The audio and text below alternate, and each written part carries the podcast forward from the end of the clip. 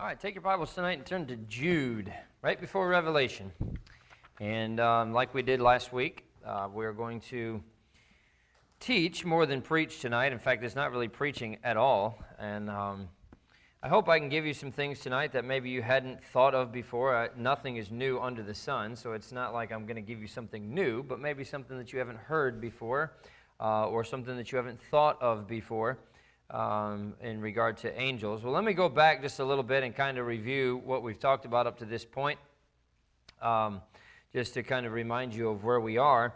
Uh, I, I, I, I've been, I worked on this study for a while, and then I came across another really good source, another good book, and um, I really battled not putting too much in here because we could get really deep into it, but I realized that this is not like a college course or something like that, so I'm not going to give you everything that, that um, we could about angels. Of course, there's so much uh, in there. The Bible gives us 108 occurrences of angels in the Old Testament and 165 occurrences in the New Testament. So there's a lot of times when angels came to earth or uh, had some form of, of uh, work that they were doing.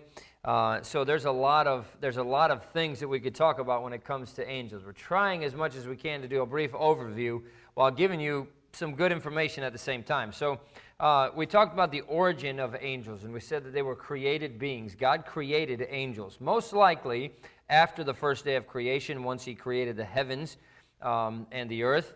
The Bible says the earth was without form and void at that time, so nothing had been created yet, um, other than, I believe, the angels. And so, um, uh, they were created for God's glory, we said. But then we talked about the nature and the attributes of angels, and that's what we spent a lot of the time last week on.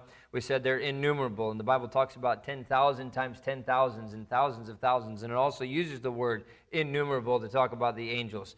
Uh, they're not glorified human beings. Uh, we don't become angels when we die. I saw it again this week on Facebook. I don't know who posted it or where or whatever else, but I saw a thing that said, Heaven gained another angel. No, heaven gained an individual if they were saved. Uh, the angels were created, and that's the only angels that were ever going to be created, is when God did that, most likely on the first day of creation. But they're spiritual, and by that we mean that they're not flesh and bones. They can use bodies, and we see that happening many different times, especially throughout the Old Testament, but even in the New Testament, where uh, they used bodies, but they were not created with them. And we said they're a company, not a race, and they're not able to reproduce. Um, we said they're smarter than man, but not omniscient. They're stronger than man, but not omnipotent. They are immortal. Uh, the Bible says in Luke chapter 20 and verse 36, neither can they die anymore, for they are equal unto the angels.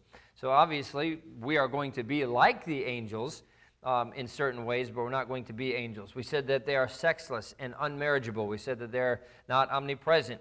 They're personal meaning they're not just robots. They, they have a will, they have emotions, they, they have intelligence. Um, we said that they always appeared as men.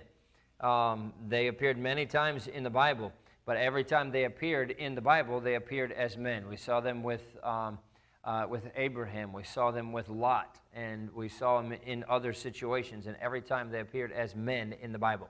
So let's talk about this tonight. In fact, Brother Josh, you got those uh, uh, the outline forms up there? Why don't you hand those out if you don't mind? And uh, kind of the same thing that I passed out on Wednesday night. Just give one to everybody. Um, it's just a blank outline, um, but you can kind of uh, take some notes if you want to. If, if you don't, that's fine as well. But uh, maybe some of these things you want to um, uh, write down some verses maybe and go back and look them up later. We're just, for the sake of time, I'm not going to read every verse. We just, there's not enough time to do that um, and, and actually get you out in a, in a timely fashion. So um, I'll mention it. Hey, this would be a good, uh, good chapter or a good section of verses to read. You can write those down and go back and read them later and maybe kind of do your own little study on them. But what I want to talk about tonight, at least starting off, and then we're going to move into a little bit of something else, um, but the fall of angels. The fall of angels. Now, there's a couple interesting things. Obviously, we know when Satan fell, we can read that in Ezekiel. Um, and we read other things that happened along this at the same time. But what about the angels that fell with Satan? So, uh, first of all, we're just going to talk about the fact of their fall. And we know that, it, that it's a fact. It happened. Look at Jude 6. Jude, there's only one chapter in Jude. Uh, but verse number 6, the Bible says, And the angels which kept not their first estate, but left their own habitation, he hath reserved in everlasting chains unto darkness, or under darkness, unto the judgment of the great day. So obviously, they were not created as demons, they were not created to be fallen angels. They left their first estate and they left their own habitation. And because of that, the Bible says that he has reserved in everlasting chains under darkness unto the judgment of the great day. Now, we see also, and, and uh, again, you can turn to any of these passages with me that you want to. You can write them down and go back and look at them later if you want to. But in 2 Peter chapter 2 and verse 4, it says, For if God spared not the angels that sinned, but cast them down to hell and delivered them into the chains of darkness to be reserved unto judgment. And he goes on and talks about then how much more would he do that for somebody who rejects Jesus Christ? Um, but it, it, very clearly says the angels that sinned, and then he cast them uh, down to hell. So God created all angels as personal beings with an intellect, with emotions, with a will. We talked about that last week. But the angels were not confirmed or locked into this original state of holiness. Uh, they had the ability to make decisions of their own free will. Now, they didn't have Satan to come and te- tempt them. They didn't have Satan to come and try to pull them away. Now, obviously, they followed after him. Uh, we're going to talk about Satan's original state um, and I want to do a whole study, like one, maybe one night, one Sunday night, on Satan himself. Uh, but Satan, the Bible says, is an angel of light. He was probably one of the cherubim. I mean, that's a, that's a very elevated state. Um, but he became so elevated in his own mind that obviously that caused him to fall. So the only way that they could become confirmed in sinlessness was if they, of their own volition or of their own will, chose to remain loyal to God. If they chose to rebel against God, which many of them did, they would lose their sinlessness and then they would be confirmed or locked into that sinful state. They cannot, at this point, change their mind and come back and get saved and become good angels. Uh, they made that decision when they followed Satan, and now their eternal destiny is settled. They are going to be under darkness, in chains, with the devil, in eternal punishment for all of eternity. Uh, and that was, the, that, that was the choice that they made. Satan had no tempter. Now, let's talk about this. Let's talk about the time of their fall. When did the angels fall? We said that there was a great possibility, and, and more than likely they were created on the first day of creation. But when did they fall? When did Satan fall from heaven? We're given the story of his fall in Ezekiel chapter 28. Um, now, it more than likely could not have been between Genesis 1 1 and 2. In the beginning, God created the heavens and the earth, and the earth was without form and void, and darkness was upon the face of the deep. More than likely, that's when they were created, but they couldn't have fallen right after that because after creation, God saw everything and said that it was what? Good. So if everything was good, then certainly the angels could not have been fallen at that point. Uh, now, the next thing we see is the creation of man, and we're given that in Genesis chapter 2. And then Satan comes into the garden and tempts Eve. She sins. She gets Adam to sin. They're cursed, and all of those other things. That happens. Uh, those other things that happens in Genesis chapter three. Uh, but Ezekiel chapter 28 gives us a great indication that everything was perfect in the Garden of Eden. Um, the fall must have occurred somewhere between Genesis 1 31 and Genesis chapter 3 and verse 1. In fact, let's go back to Genesis and look at this. I just want to show you a couple verses here. Um, so look, look, look back in Genesis chapter 1 and verse number 31. Now, that's the very last verse of Genesis chapter 1. And just like we just mentioned, God saw everything that he had made, and behold, it was very good. And the evening and the morning were the sixth day. And then it goes into chapter 2. Chapter 2 and verse 4 gives us the creation of man and talks about that. Uh, verse 15 the Lord God took the man and put him in the Garden of Eden to dress it and to keep it commanded him and gave him the command, saying, Of every tree of the garden thou mayest freely eat, but not of the tree of the knowledge of good and evil. And then obviously he, he, he creates Eve, verse 22. Uh, verse 21 The Lord God caused a deep sleep to fall upon Adam, and he slept, and he took one of his ribs and closed up the flesh instead thereof.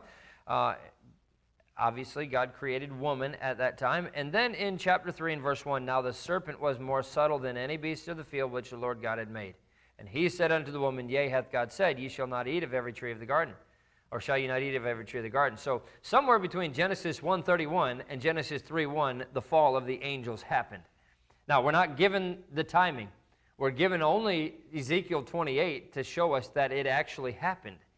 Uh, and we have the whole story there because that's when Satan, or Lucifer as he was known, the son of the morning, fell during that time. So it was during that interval of time between the end of creation and the fall of man that the angels fell. Now, how long was that interval? How long was Adam in the garden before God created Eve? How long was, were Adam and Eve in the garden before they sinned? We're not given that. Uh, but the Bible says very clearly, verse 25, and they were both naked, and the man and his wife were not ashamed. So obviously, everything was sinless, at least for a time in the Garden of Eden. And then, right at the beginning of chapter 3, right after Eve was created, we're given the story of their fall. So, somewhere, how long was that interval of time? We're not given that. We don't know how long that interval of time was. But you remember this He gave Adam and Eve the command to be fruitful and multiply, right? And before they had the opportunity to be fruitful and multiply, they fell. Because we're given this in Genesis chapter 1 and verse 27 and 28 that they were to be fruitful and multiply. But then in Genesis chapter 4 and verse 1, and Adam knew Eve his wife, and she conceived and bare Cain and said, I have gotten a man from the Lord. That was their first child. And nowhere in any of those chapters before that are we given the fact that they had any kids. So Cain and Abel, uh, we know, and then Seth, we know, those were their first children. So God told them to be fruitful and multiply, and before they could even do that, they fell. So the interval of time could not have been but so long between the time when everything was created and everything was good. God created Eve, and then Satan came in and they fell. So how long was that? We're not given that. But it, it was not, uh, unfortunately, it was not that long. Now, the only question is how long was Adam in the garden by himself before God created Eve? Because God told him to name all the animals and do all of those things, and then he was lonely. So uh, I mean, it could have been years, it could have been months. Uh, we don't know. The Bible does not tell us that. But somewhere between Genesis 1:31 and Genesis 3:1, the angels fell, and then in Genesis 3:1, we're given the fact that unfortunately Adam and Eve sinned, and they fell as well. So, what was the cause of their fall? Well, we're going to talk about this in quite some more detail when we talk about Satan, but it was pride. It was pride, and it was dissatisfaction. Satan, Lucifer, as he was called, wanted to be like God. And so he basically rose up against God and tried to overthrow him. I mean, the, the thought to us is just unthinkable. How do you overthrow God? But Satan, in his pride, thought he could do that. And obviously, that's when he fell. So let's talk about the result of their fall then. Number one, those angels lost their original holiness. They were created to be perfect, they were created to be holy, just like man was created to be perfect. Right? In the Garden of Eden, they were perfect, they were sinless. And then they fell, and obviously they lost that original state.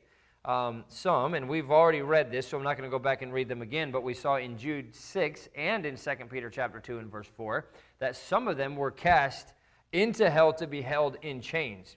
Well, it does say this um, in, verse, uh, in verse number 6 of Jude, he hath reserved in everlasting chains under darkness unto the judgment of the great day. So that means there are some of those that are in chains, in utter darkness right now, that are not released, that are not loosed to be on this earth and, and be part of Satan's band that is tempting people and causing people to fall and all of those other things. So, how many? We're not, we're not told that. But there's a, a group of them, a handful of them, or maybe many more than that, that are actually in chains right now because they're in chains reserved unto the day of judgment, which obviously that has not happened yet. So, uh, but then some were left free to oppose the good angels. Turn over to Revelation chapter 12. I'm not going to have you turn to all of the passages, but some of them I think are a little bit more key and will be a little bit more helpful for us to look at than others. But in Revelation chapter 12 and verse number 7, the Bible says this And there was a war in heaven. Michael and his angels fought against the dragon, and the dragon fought and his angels. So that means that there are some that are loosed to oppose the good angels. Now, they cannot be saved. They're individually created, they have no federal head. And so those that didn't fall were confirmed in holiness. Those who fell will eventually be cast into the lake of fire. In fact, in 1 Timothy chapter 5 and verse 21, it says, I charge thee before God and the Lord Jesus Christ and the elect angels that thou observe these things without preferring one before another, doing nothing by partiality. And he was talking about something completely, completely different, but he gives us this indication that there, are, that there are elect angels, and those elect angels are the ones who chose not to follow Satan into that rebellion. Uh, but in Matthew chapter 25 and verse 41, it says, Then shall he say also to them on the left hand, Depart from me, ye cursed, into everlasting fire, prepared for what? The devil and his angels. So, uh, those who fell will eventually be cast into the lake of fire. Now, some are in chains right now. I believe we can establish that by Jude 6 and 2 Peter 2. Some will be cast into the lake of fire forever. When Satan meets his final destiny, they're going to go with him.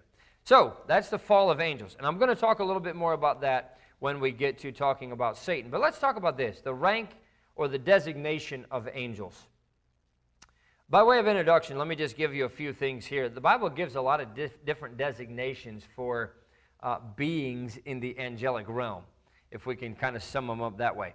We're given the term principalities, we're given the term might, we're given the term powers, dominions, rulers of the darkness of this world, spiritual wickedness in high places, authorities, rule, and thrones. Those are the translations of the seven different Greek words that were given in the Bible for angels.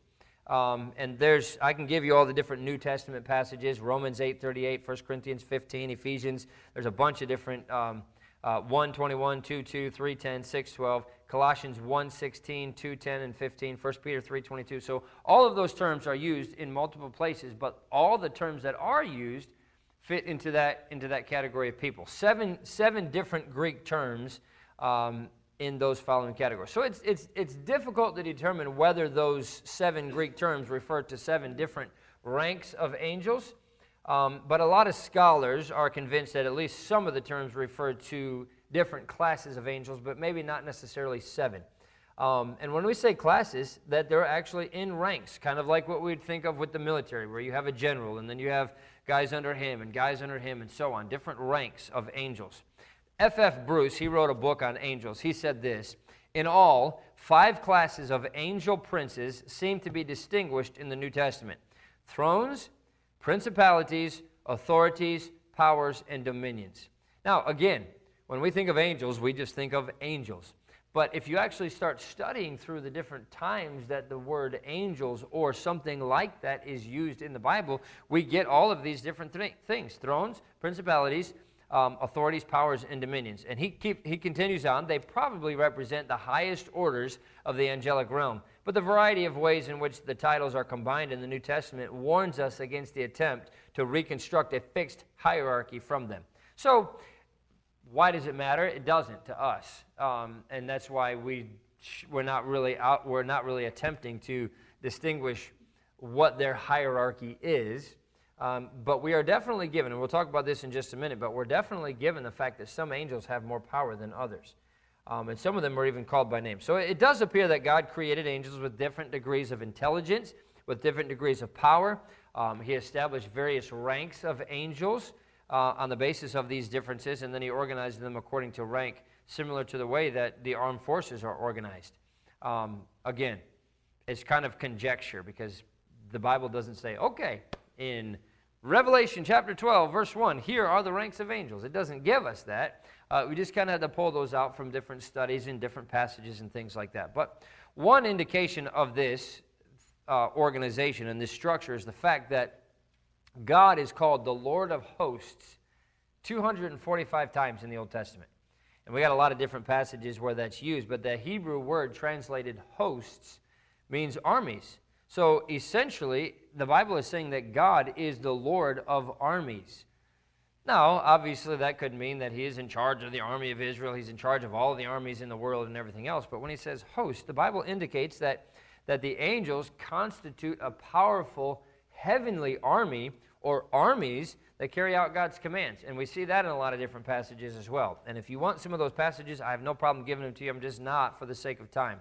Um, but they carry out God's commands. They serve as, uh, as his chariots. They're divided into legions. We see that in Matthew 26 and verse 53. When Jesus was on the cross, it says, Could he not call uh, you know, 12 legions of angels, over 10,000 angels that he could have called to get him off of the cross. So obviously, there's armies of angels that could come and do God's bidding. Um, but in, in light of this, God's title, Lord of armies or Lord of hosts, indicates that he is the commander in chief of all of these angelic armies.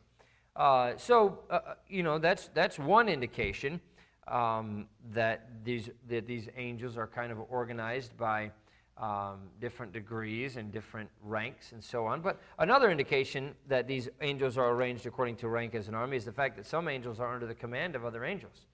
And we see that when the angel Michael um, has angels under his command for the purpose of waging angelic warfare. And we just read that passage where the Satan, with a lot of his demons, are fighting against Michael and a lot of his angels, right? So obviously, Michael was put in command of all of those angels as they waged war.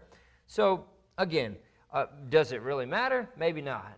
Um, but it's pretty interesting when you study through those things that there probably is ranks of angels and, um, and the way that they're organized in heaven. So let's talk then a little bit about the good angels. And I'm going to spend a little bit more time later talking about the bad angels.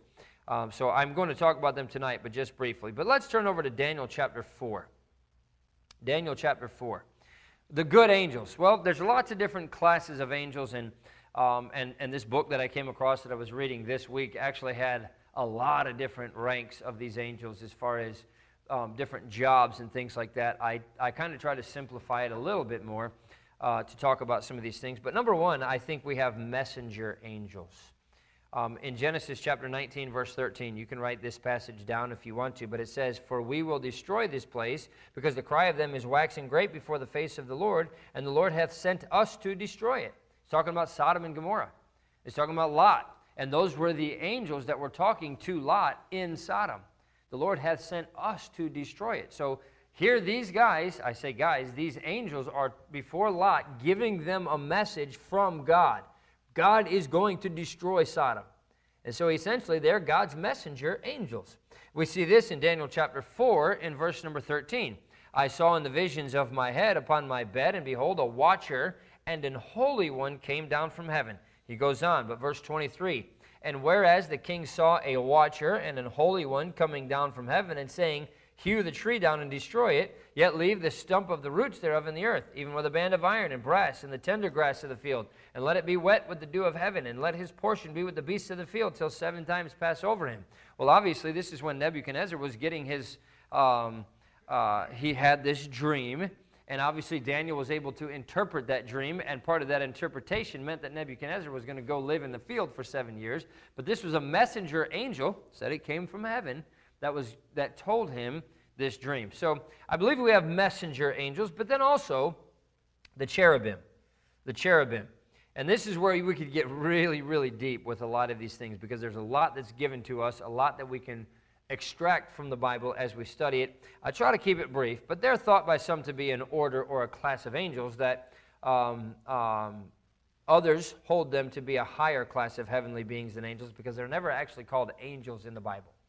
Uh, now, they have a lot of the same characteristics of angels, but nowhere in the Bible does it actually call them angels. They're always called cherubim. And they seem to have the closest relationship with God. Lucifer was actually a cherub, and we're given that in Ezekiel chapter 28 and verse number 14. Uh, and again, that's why I say that they had the closest relationship. Lucifer was basically, and, and I don't mean this in a bad way, but Lucifer was basically next in line to God. He was the second in command. I mean, obviously, God is in, in control of all of heaven, but that's one of the reasons why Lucifer thought that he could take over. He wanted to be God. Because, well, there's only one person in front of me, and I can certainly take him, you know. And that's where Lucifer came in and why he ended up falling. But he was a cherub. Um, their purpose, the, the cherubim, so cherub is singular, cherubim is plural. We hear both of those terms one cherub or two or more cherubim. Uh, but their purpose is to proclaim and protect God's glorious presence, uh, pr- protect his sovereignty, protect his holiness. And we have a couple passages that I'll read to you Psalm 18 and verse number 9. He bowed the heavens also and came down, and darkness was under his feet. And he rode upon a cherub and did fly. Yet, uh, yea, he did fly upon the wings of the wind. Pretty interesting uh, Psalm 80 and verse 1. Give ear, O shepherd of Israel, thou that leadest Joseph like a flock, thou that dwellest between the cherubims, shine forth. So they are to be the proclaimers and protectors of God's glorious presence, his sovereignty, and his holiness. But they also stood guard at the Garden of Eden. Remember when Adam and Eve were kicked out of the Garden of Eden because of their sin? Um, Eden was a perfect place. And they were driven out of the garden because they were no longer sinless. That was where God met with them. God walked with Adam, the Bible says, in the cool of the day. They were driven out of the garden, and we're told this in Genesis chapter 3 and verse 24. So he drove out the man, And he placed at the east of the Garden of Eden cherubims, and a flaming sword which turned every way to keep the way of the tree of life. So, this tree of life that was in the Garden of Eden, there was something special about it. And now they were no longer able to even see it. And so God drove them out of the Garden of Eden, and He placed cherubim with flaming swords at the entrance to keep them from ever coming into Eden again. Well, turn over to Exodus chapter 25 because we're given another thing that these cherubim did. Their golden figures covered the mercy seat above the Ark of the Covenant. And we're talking about the tabernacle on Wednesday nights. We're going to get to the Ark of the Covenant, and I'm going to show you a picture of basically the way that the Bible describes what the Ark of the Covenant was supposed to look like. And many artists have not only drawn pictures, but they've actually recreated what they think the Ark of the Covenant looked like based on the dimensions and everything else that were given in the Bible. Uh, but at the top of the mercy seat, where God dwelt, were the cherubims. And it's told in Exodus 25 in verse number 17, And thou shalt make a mercy seat of pure gold. Two cubits and a half shall be the length thereof, and a cubit and a half the breadth thereof. By the way, do you know how long a cubit is? About 18 inches. So we think, and, and maybe I'm the only one, but maybe I think we've all done this at some point. To me, I always kind of pictured the Ark of the Covenant being this really big thing that they could walk into and everything else. It was not. Look what the dimensions are, are on this. Um, it says that the length was two cubits and a half. That means it was 36 inches plus 9. What is that? 45 inches long. That's not very long. 45 inches long, and it says a cubit and a half the breadth thereof. 27 inches wide. This is not a big piece. Which, if you think about it, what was inside the Ark of the Covenant? Do you remember? Ten Commandments, manna, Aaron's rod that budded. And that's basically all that could possibly fit in there. Because there was not a lot of room inside the Ark of the Covenant, right? It was actually a very, very small thing.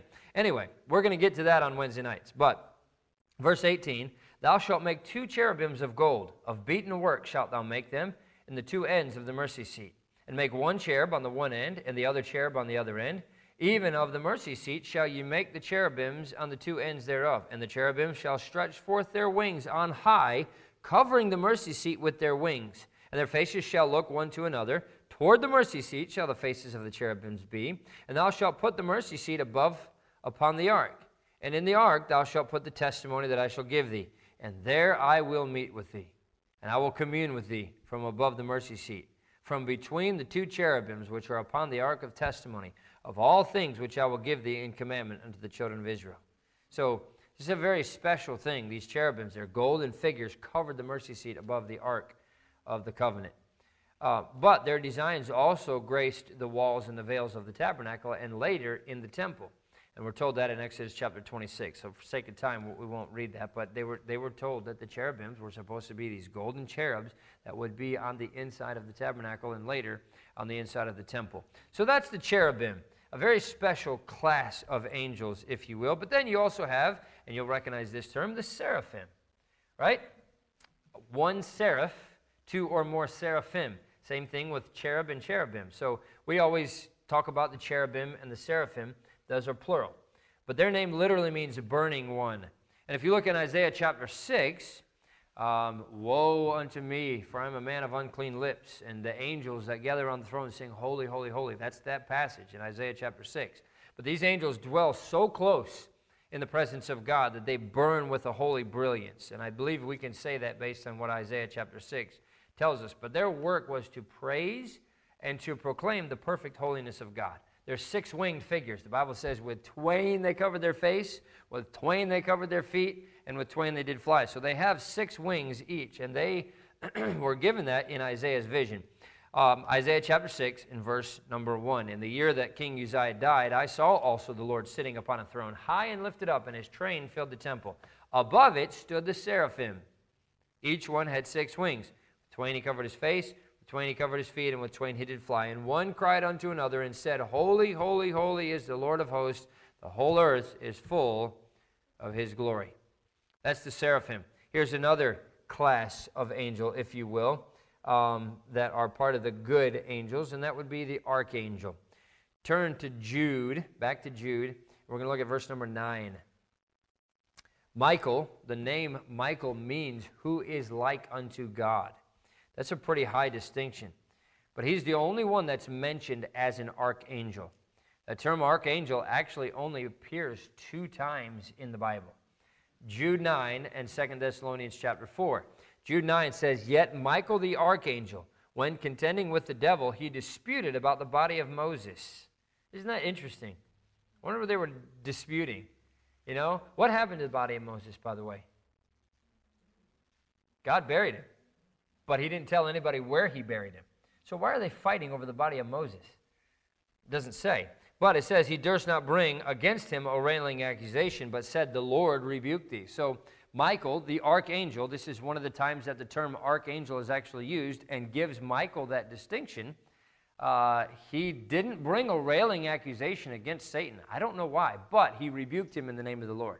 And then we're told this in 2 Thessalonians chapter 4 and verse 16, For the Lord himself shall descend from heaven with a shout, and with the voice of the archangel, and the trump of God and the dead in Christ shall rise first. So we're, we're given that term twice archangel. Michael is given that designation. But he's also called the great prince who watched over Israel. I'm not going to take the time to go into that, but you can see that in Daniel chapter 10 and verse 21 and in Daniel chapter 12 in verse 1. If you want to write those verses down and go back and look at that later, that might be a little bit of an interesting study. But he's also mentioned in Revelation chapter 12 in verse number 7 as a head angel. Turn over there and we'll look at this passage together.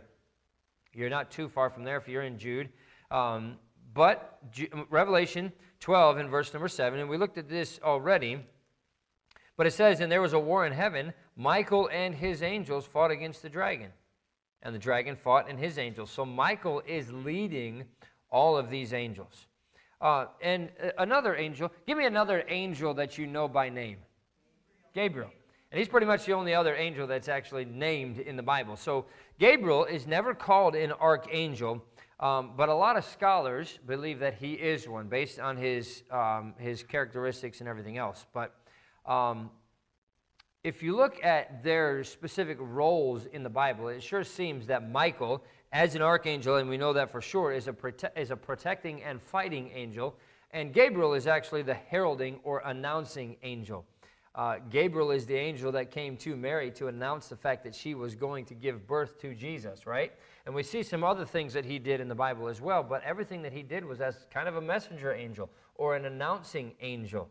Um, each of them has his own job description that carries out God's will in perfection. Um, but many actually believe that even though he's not mentioned as an archangel, that's what Gabriel actually is as well. But then we see another one, and that is the chief princess. Chief princes. Michael was one of the chief princes. Whether he was an archangel or not, he was definitely one of the chief princes. We're given that in Daniel chapter 10 and verse number 13. But the prince of the kingdom of Persia withstood me one and twenty days. But lo, Michael, one of the chief princes, came to help me, and I remained there with the king of Persia. Now, that is another verse that actually lends credence to the fact that the angels are in uh, categories or in ranks uh, because they calls him very clearly a chief prince, which is one of the reasons why a lot of the scholars actually label him as an archangel as well. But um, he was the angel sent to explain the visions to Daniel as well. Uh, we see that in Daniel chapter 8 and in Daniel chapter 9. Uh, and it says this in Daniel chapter 9, verse number 21 Yea, whiles I was speaking in prayer, even the man Gabriel, whom I had seen in the vision at the beginning, being caused to fly swiftly, touched me about the time of the evening oblation. So here again, Gabriel is bringing this message to, to uh, Daniel. He did the same thing in Daniel chapter 8. Um, he also made the announcements to Zacharias that John the Baptist was going to be born. He made the announcement to Mary that Jesus was going to be born. So, uh, Gabriel, as one of these chief princes, more than likely, also as an archangel, has this classification. Uh, now, here's another one that's actually really interesting, and we'll end with this one tonight. But turn over to Genesis chapter 16. Because we also have the angel of the Lord. The angel of the Lord. That term is used quite a few different times, especially in the Old Testament. In fact, I don't even know if it's used at all in the New Testament. Um, I, I don't think it is. I could be wrong. It might be used once or twice, but I don't think it's used in the New Testament. I believe it's only in the Old Testament. But in the Old Testament, there's this angel that materializes from time to time uh, that seems to be different from all of the other angels that we've studied up to this point. uh, and the name that was given to him. There's a couple different ways that, that this name is used, but the angel of God or the angel of the Lord. And when you see Lord, it's all in capitalized letters L O R D, all capitalized. And that is the term Yahweh, which is God's personal name. Um, it's not an angel of the Lord, but the angel of the Lord. And that's how you always see that. Now, because there is other times when it says, and an angel of the Lord came and did some of these things that we've talked about, like messengers or whatever else, guardian angels. We see, we've seen that as well. Um, but this one is the angel of the Lord. This angel is more powerful than Michael, more knowledgeable than Gabriel. He has characteristics that are divine, uh, meaning just like God. And if you look throughout the Old Testament and look at all these references where this is used, um, it, it, re- it, it, it, gives you the realization that he's not actually just an angelic creature of God, but he is, is a divine um, being speaking as God. Um, an angel who seems to speak as the Lord himself. Look at Genesis chapter 16. We see a lot of different places in the Old Testament where this is used, but this is one in particular. Genesis chapter 16 and verse number 10. And the angel of the Lord said unto her, I will multiply thy seed exceedingly, that it shall not be numbered for multitude. This is, by the way, the story of Hagar. Uh, verse 11. And the angel of the Lord said unto her, Behold, thou art with child, and shalt bear a son, and shalt call his name Ishmael, because the Lord hath heard thy afflictions. And he will be a wild man, his hand will be against every man, and every man's hand against him, and he shall dwell in the presence of all his brethren. And she called the name of the Lord that spake unto her, Thou God seest me. For she said, Have I also here looked after him that seeth me? Now, I don't think there's any doubt that we can say that the angel of the Lord is the pre incarnate Christ. And that's a term that you've probably heard before, but the term pre incarnate Christ means an appearance of Jesus Christ in the Old Testament. Now, obviously, Jesus Christ came incarnate, Jesus Christ, God incarnate, came to this earth. We know the whole story of, of Mary and Joseph and, and the, the birth of Christ, and obviously his whole life and everything. We see that all the way throughout the Gospels. But the pre incarnate Christ, in other words, the times that Jesus Christ actually came to this earth before he came to this earth to live as a man, he came and spent time on this earth to give messages, to, uh, to, you know, to do things like this as the angel of the Lord. And there's lots of evidence of this fact, but for the sake of time, we'll sum it up like this The angel of the Lord was no other um, than Logos. We see that in, Gen- in John chapter 1 and verse number 1. In the beginning was the Word, and the Word was with God, and the Word was God. That word, word, is Logos, L O G O S. And that is the term for Jesus Christ. It means Jesus Christ. Um, but it was not only was with God, but he was God. And in Jesus Christ, the Bible says that he was made flesh. He came unto his own, the Bible says, and his own received him not. The only begotten Son of God. He was sent by the Father into the world, who, though one with the Father, prayed to the Father. And so he's not God. Um, I, I, don't take that the wrong way. He's not God the Father, because the Bible says no man hath seen God at any time. So the angel of the Lord was not God himself. He was Jesus Christ as God pre incarnate. And so eh, I know it's, it's, it's something that's very confusing for us because we can't comprehend how can you be God the Father, God the Son, God the Holy Spirit? How can you be God and man at the same time and all of those things? It does not make sense to us. But even though no man has seen God, in a sense, we have seen God because Jesus Christ came to this earth. He came in all these different forms as the pre incarnate Christ, the angel of the Lord. Was different than all of the other angels because he was not necessarily an angel he was the pre incarnate Christ. He was speaking with the authority of God because he was God. And so um, it's, it's, uh, it's a, even though we see it as the angel of the Lord, it is God. It's Jesus Christ, God the Son, that had come to these different people in different times throughout the Old Testament before he came to live among men. We'll talk about the, in fact, let me just do this real quick because there's not a lot evil angels. We talked about the good ones. We'll talk about the evil ones, and I'm going to save the rest of it uh, because there's not much. But I, I want to talk a lot more about these, but I want to give it to you in general first. So, first of all, there's basically two categories we have demons and we have Satan. These are the evil angels. There's 80 references in the Bible to demons. There, every New Testament writer mentions them. Um, not necessarily as the term demons, but as basically evil angels in some, in some form. Um, they're angels that are kept in prison. I'm, I'm, going through this quickly because we've already talked about these. We, we read 2 Peter 2. We read Jude 6, that they're kept in prison. There's also angels that are free. We read those as well. And they are part of Satan's minions. Um, they war in heaven. Um, uh, verse number 9 of Revelation chapter 12 says, And the great dragon was cast out, that old serpent called the devil and Satan, which deceiveth the whole world.